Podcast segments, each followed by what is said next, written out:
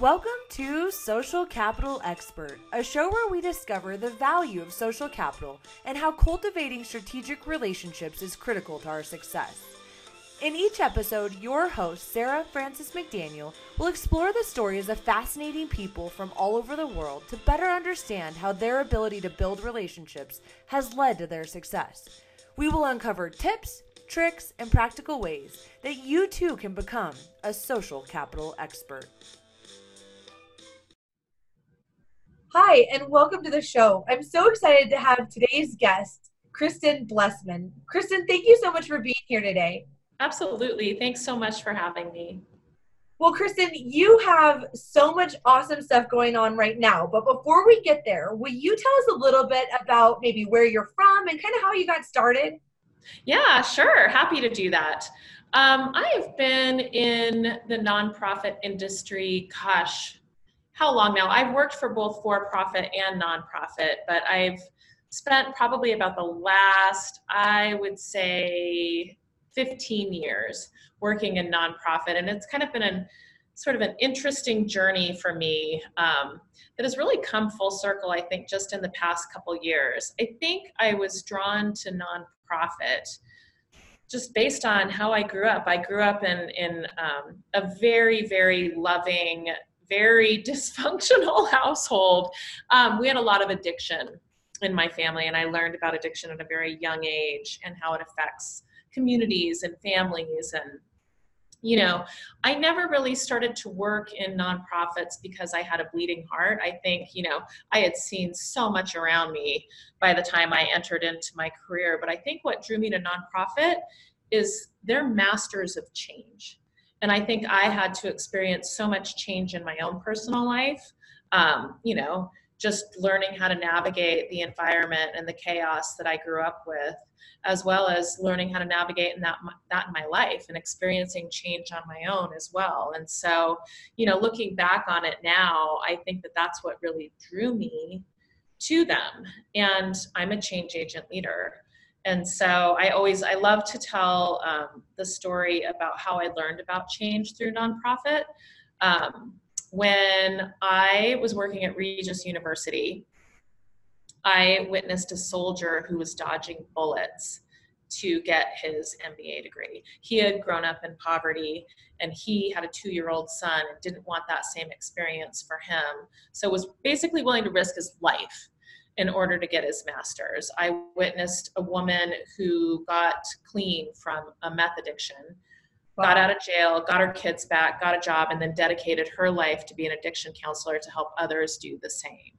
Wow. Um, when um, I was at Goodwill, I remember I had my son was three when I started there, and they had a program for individuals with disabilities, and it was mostly for adults. It was a work program, and I saw a woman walk her son up to our office where he worked and he was he looked like he was in his 20s and i had just dropped my son off at daycare. And it just struck me where where would this her child go if we weren't here? Right. And so the idea of just i think i just got hooked on watching the transformation that human beings are able to make. And because i have a business mind right? Like i'm not afraid to cut programs. I'm i'm pretty wicked when it comes to that stuff right? And i realize that that's why i'm a turnaround change agent leader. I'm not afraid to do what's necessary but i'm completely hooked on watching what human beings are able to do given the adversity that they go through. And so um, I probably won't be a nonprofit forever. I'd like to create some change in for profit organizations because I think nonprofits do it so well, and I want to teach that to other organizations. But that's really what brought me on my path. And it's, you know, gets addicting after a while. Wow, that's awesome. And it's so cool just to hear your passion for wanting to see people grow and change and mm-hmm. develop. Yeah. You you know when you look at your course like where did you sort of start? Where, where you immediately knew you were going to go into the nonprofits or did you kind of come from the for profit and then move in? Or what was some of the yeah. details? What were some of those jobs So I started my career out in sales, which I think is such a wonderful way to start because you learn very early on how important the customer is and how they drive everything that you do. You know, it's so interesting. I don't know if you follow the work of the Business Roundtable. Have you heard No, of it? That So awesome. the Business Roundtable is a group of approximately 180 CEOs, like CEOs of really big companies in America. And they sort of set the stage for how companies should operate successfully and what they should be thinking about and what trends are out there.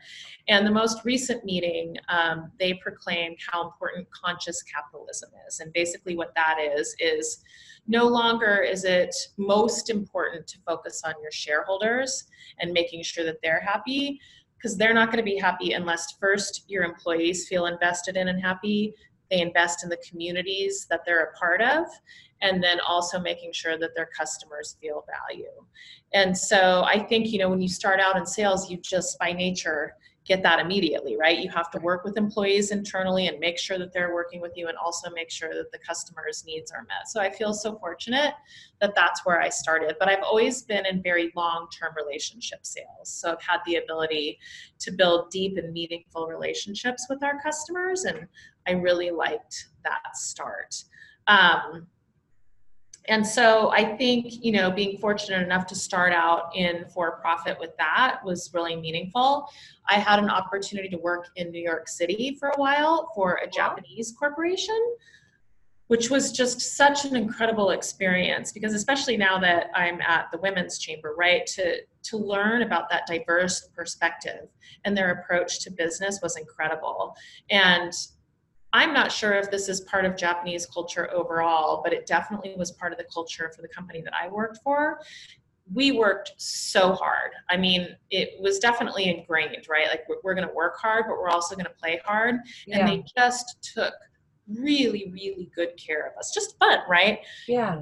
family owned business so when the family would come into town we'd all go out and you know go karaoke or go out to dinner and just spend time with each other and it was the first time that i had really experienced such an incredible culture where we just knew our employees and we felt taken care of and we felt like a family. Yeah. and so that was sort of my for-profit experience. And and interestingly enough like i said i never got into nonprofit because i had a bleeding heart. I never set out to say oh i want to work for a nonprofit because i want to do good in the world.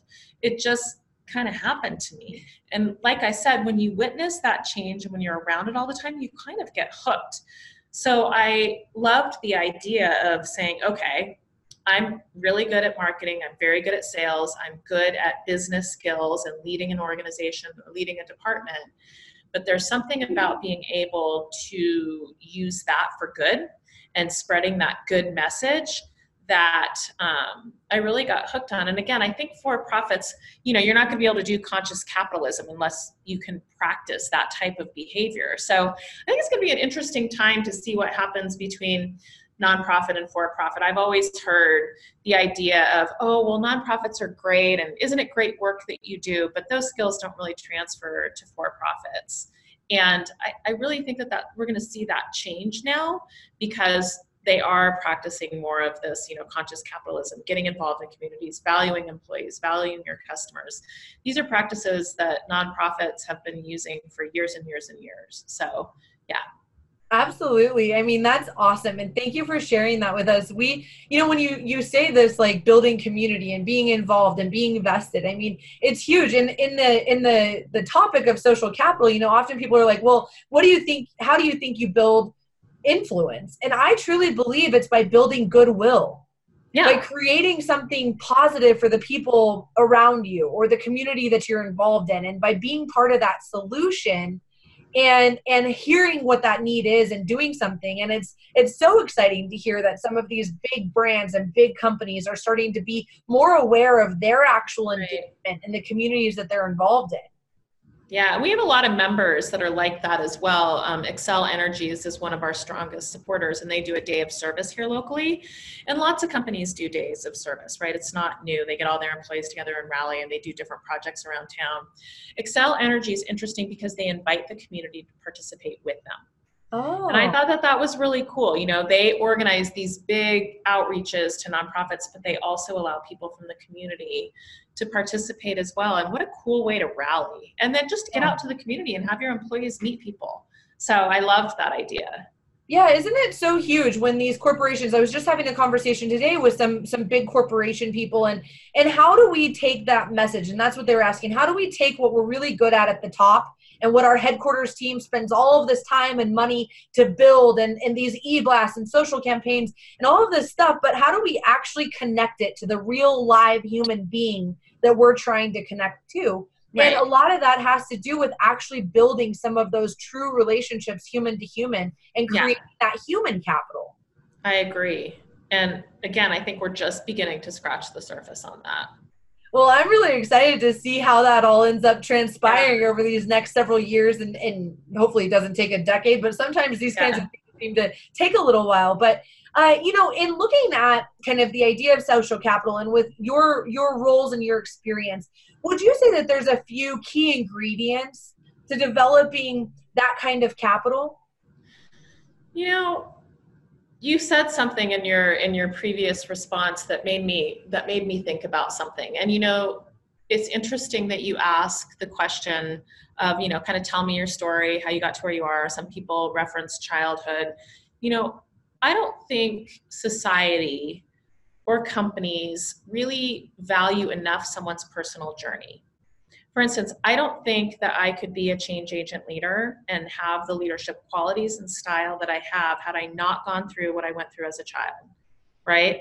I Right. learned to navigate chaos essentially, right? Like, oh, that's I'm going to stay away from that. I'm going to go change that. I'm going to do this and and I developed these incredible skills as a result that this organization just happened to need and also greatly values and i never have to be ashamed of telling my story right i remember the Yeah. first time I, it was a women's chamber event and i was getting ready to I just i felt compelled to say okay if this is a series where we're going to share our story i'm going to share my story all the dirt all the everything everything that i went through and i remember telling somebody that and they're like you can't do that. This is your first role as a CEO. No one's going to hire you ever again. Like, this is career suicide. How could you do that? And I thought, well, well I have to. I have to. If if my journey isn't valued or I'm not able to give back what I know and my knowledge for somebody else not to feel ashamed. And also because I have these skills because of what I went through. And I think what stands out to me is that we need to start valuing people's personal journeys more.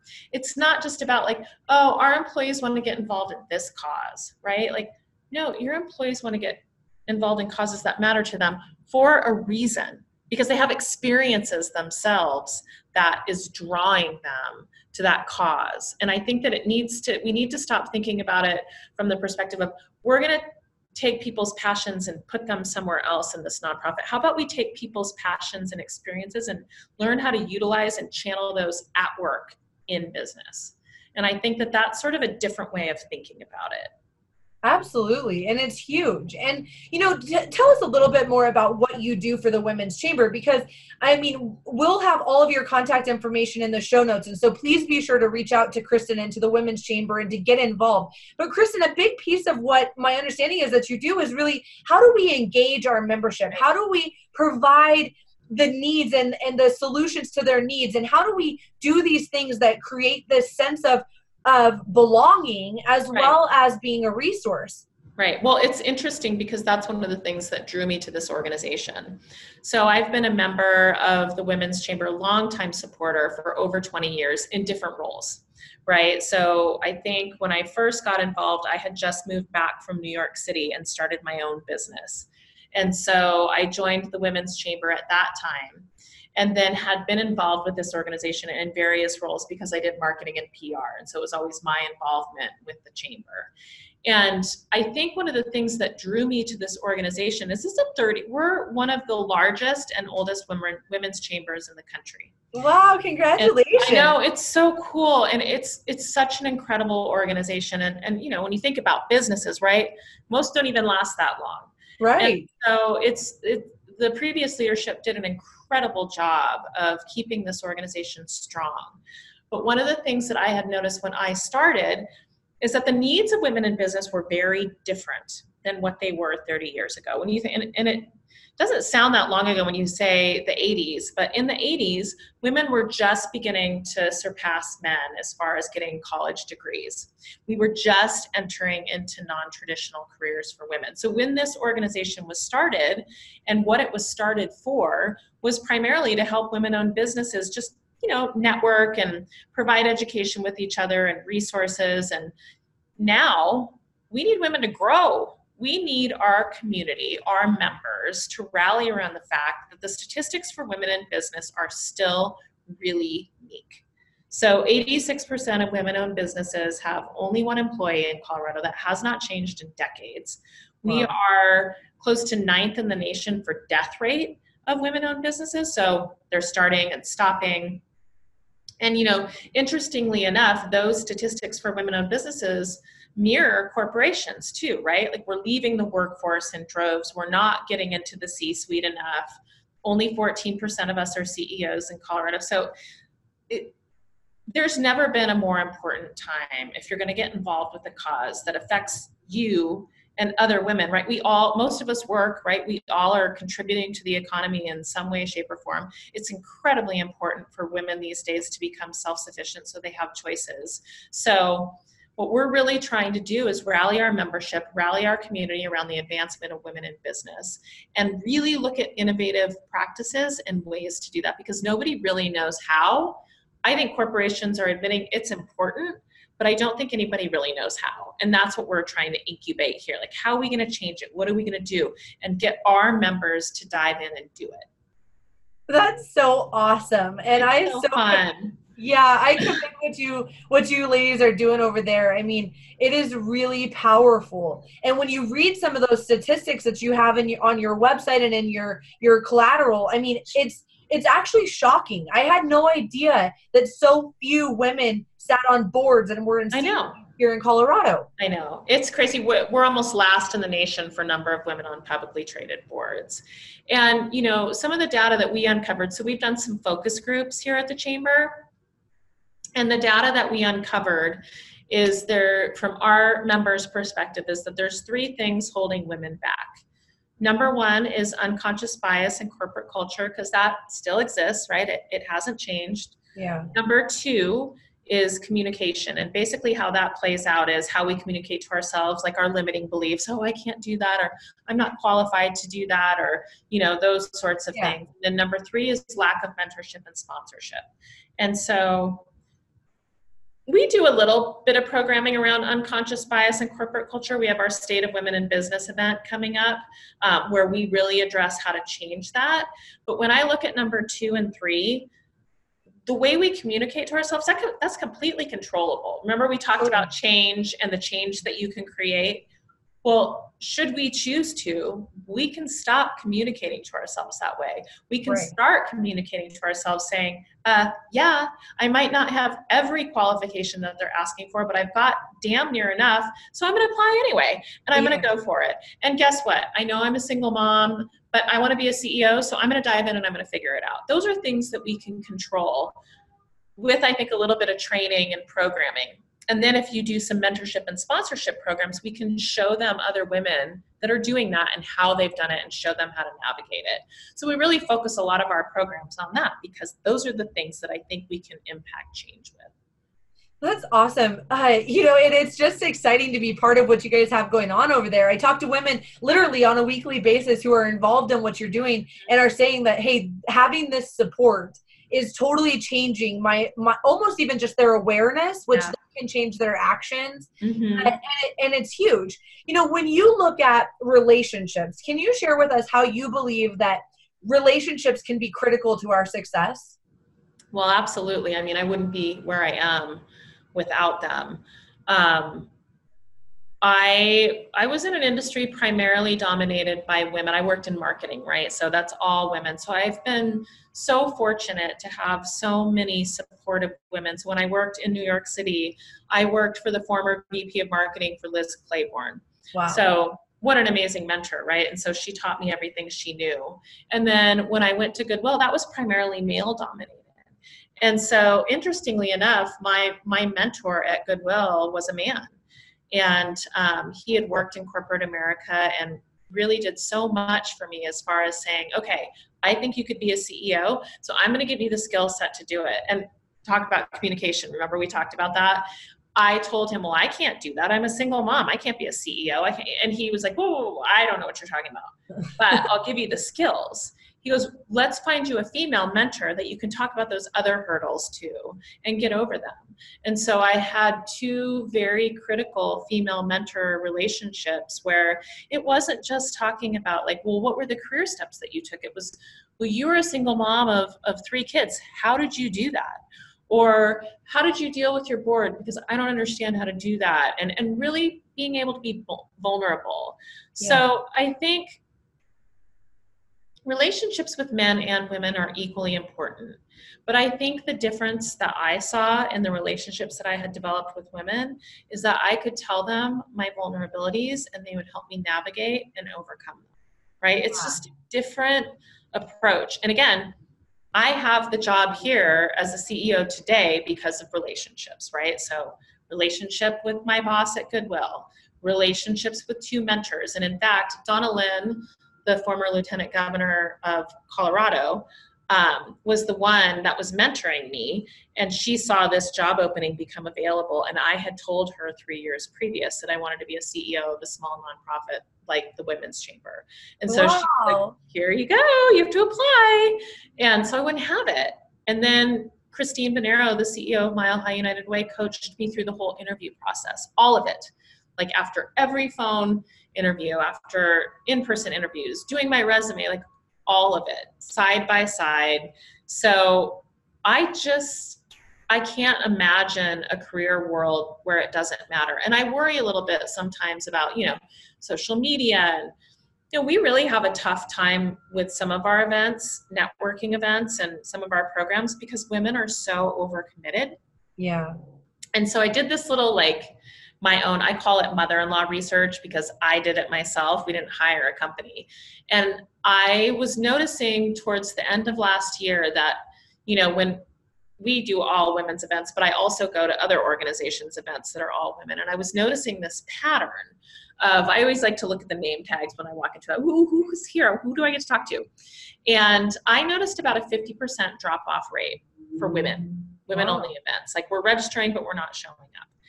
And then in January, I was like, I wonder what, what it is with men. Like, I wonder if men have that same problem. No. Out of like, so let's say in a, in a room full of 50 registrations, maybe three men don't show up. Wow.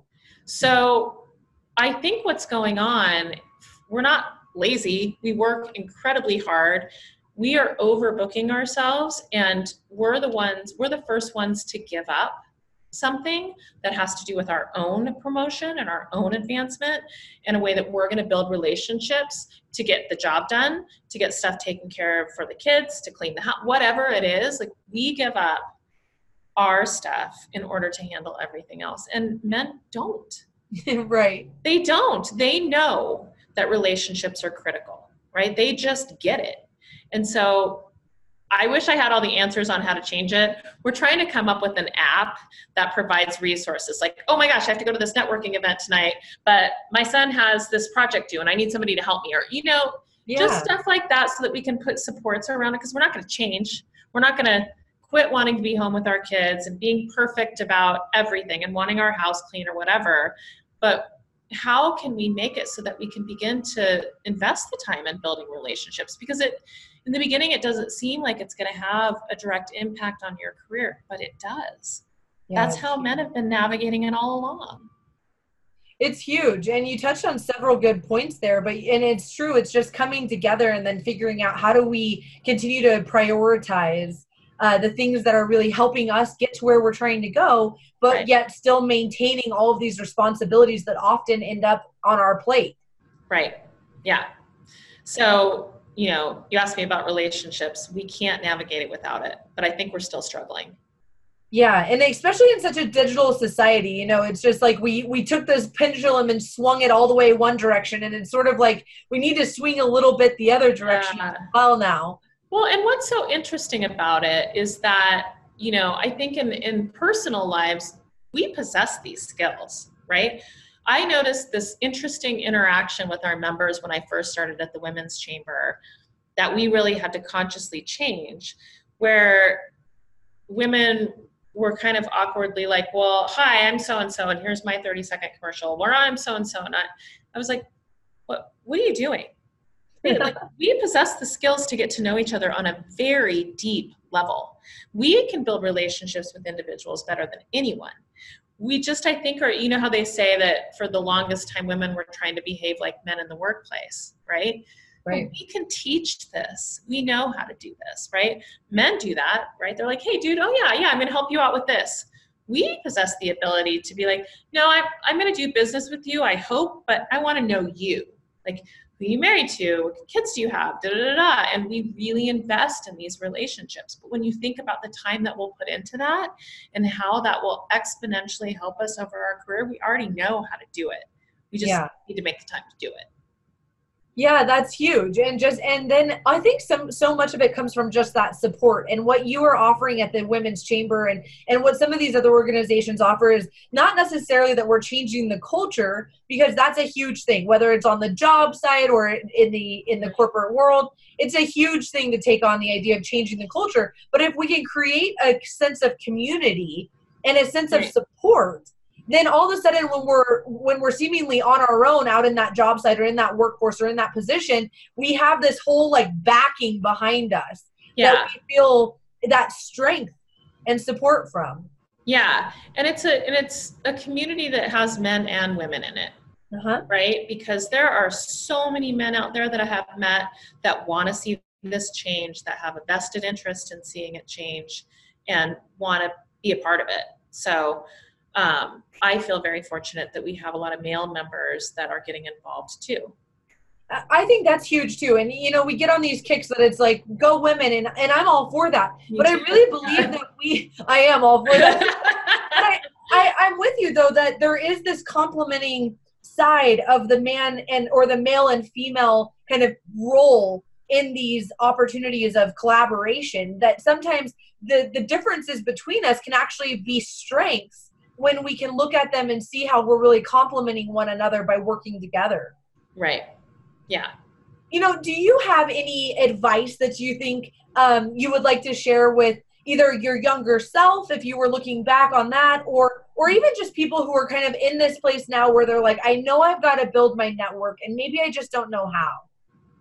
Well, you know, it's so interesting. I think I used to think about, you know, the idea of like change and, and some of the things that I've gone through.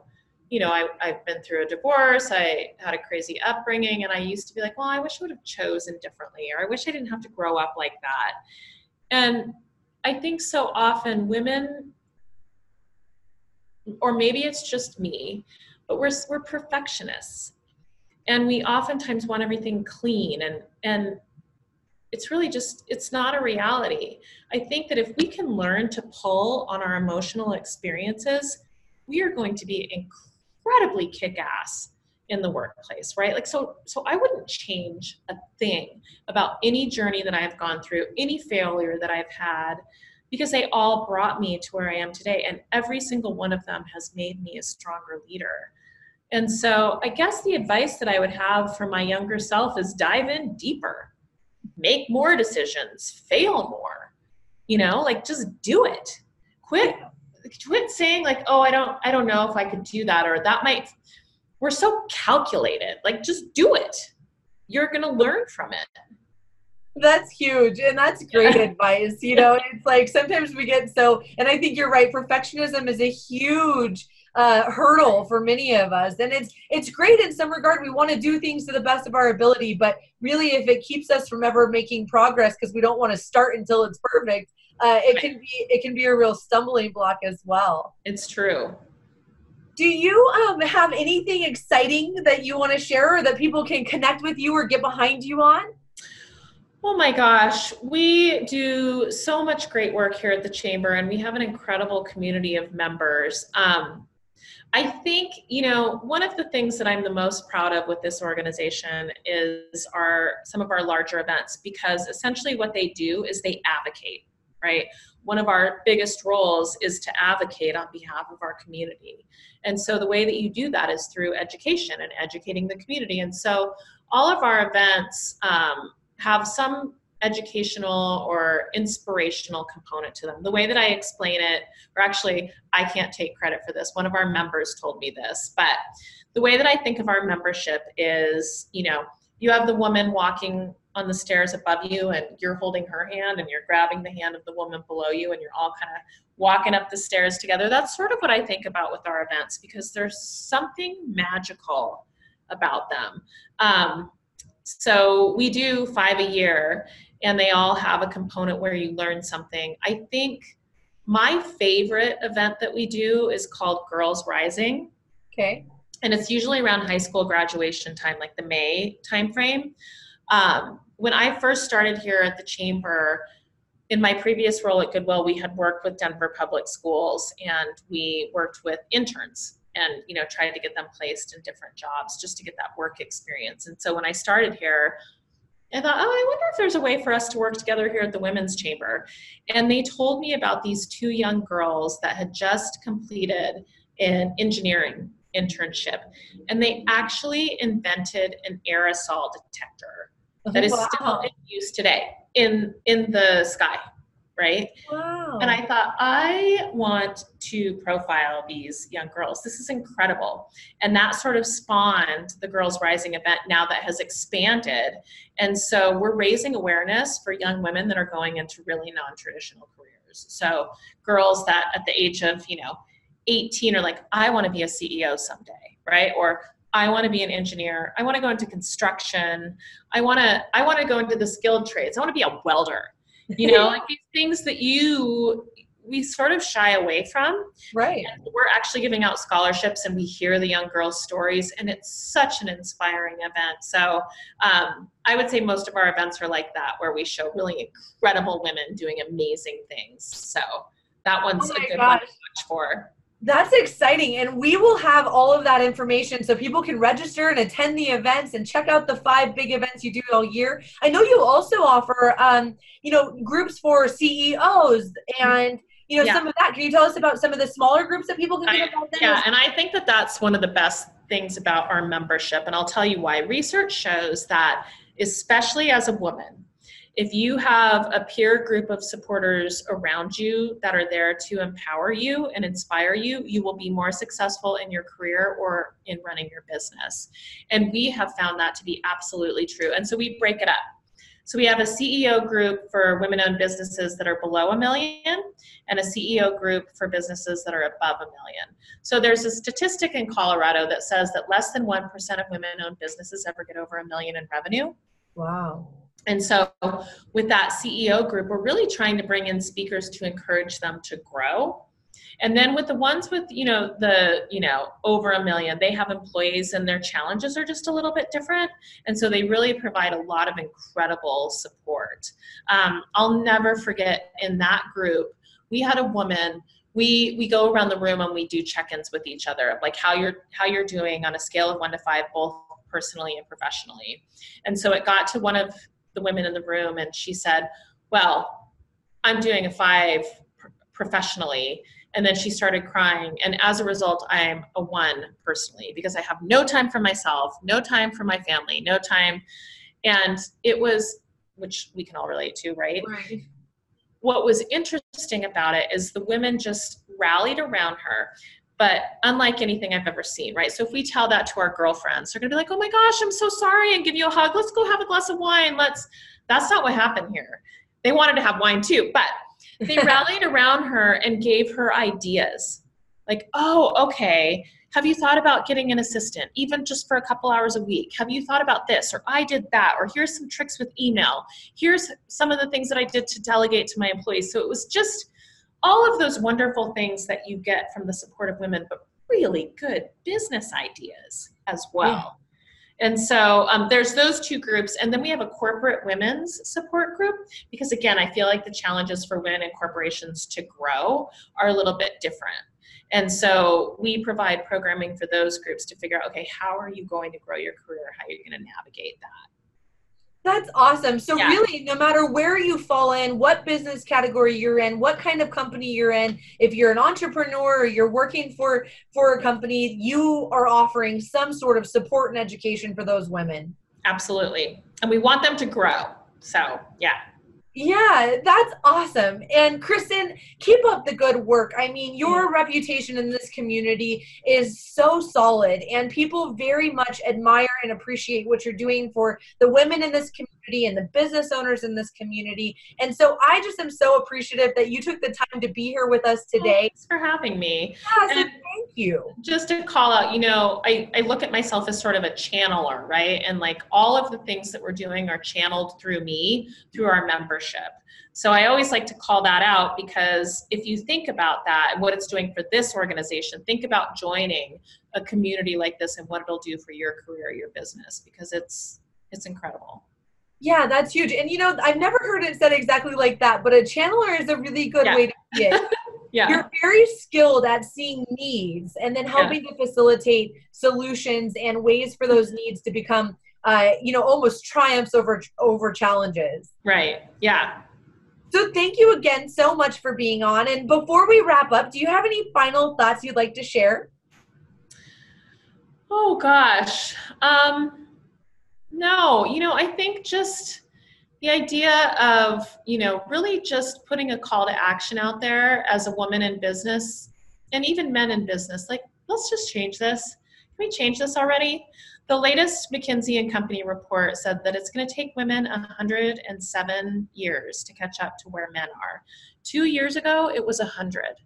So the statistics are going in the wrong direction. So let's just rally around this and change it. For not just for us, but for our kids and for future generations, it's got to change. It's important. So I'll just put that call to action, cry for help out there. awesome well uh, please respond to kristen's cry for help and uh, and let's rally together. I mean, it is truly just that we are more powerful and more successful together than we are individually. Yeah. Well, Kristen, thank you so much for being here. We look forward to us. having me. Thank you for doing what you do. Oh, thank you. I mean, it's it's just so fun to hear uh, exciting stories of, from interesting people, and really understanding that truly at the end of the day, what you're trying to do is just be a resource and help support uh, the people in your network and in your community. Great. Thank you so much. I appreciate your time. No problem. Thank you. Okay. Bye bye. Bye bye.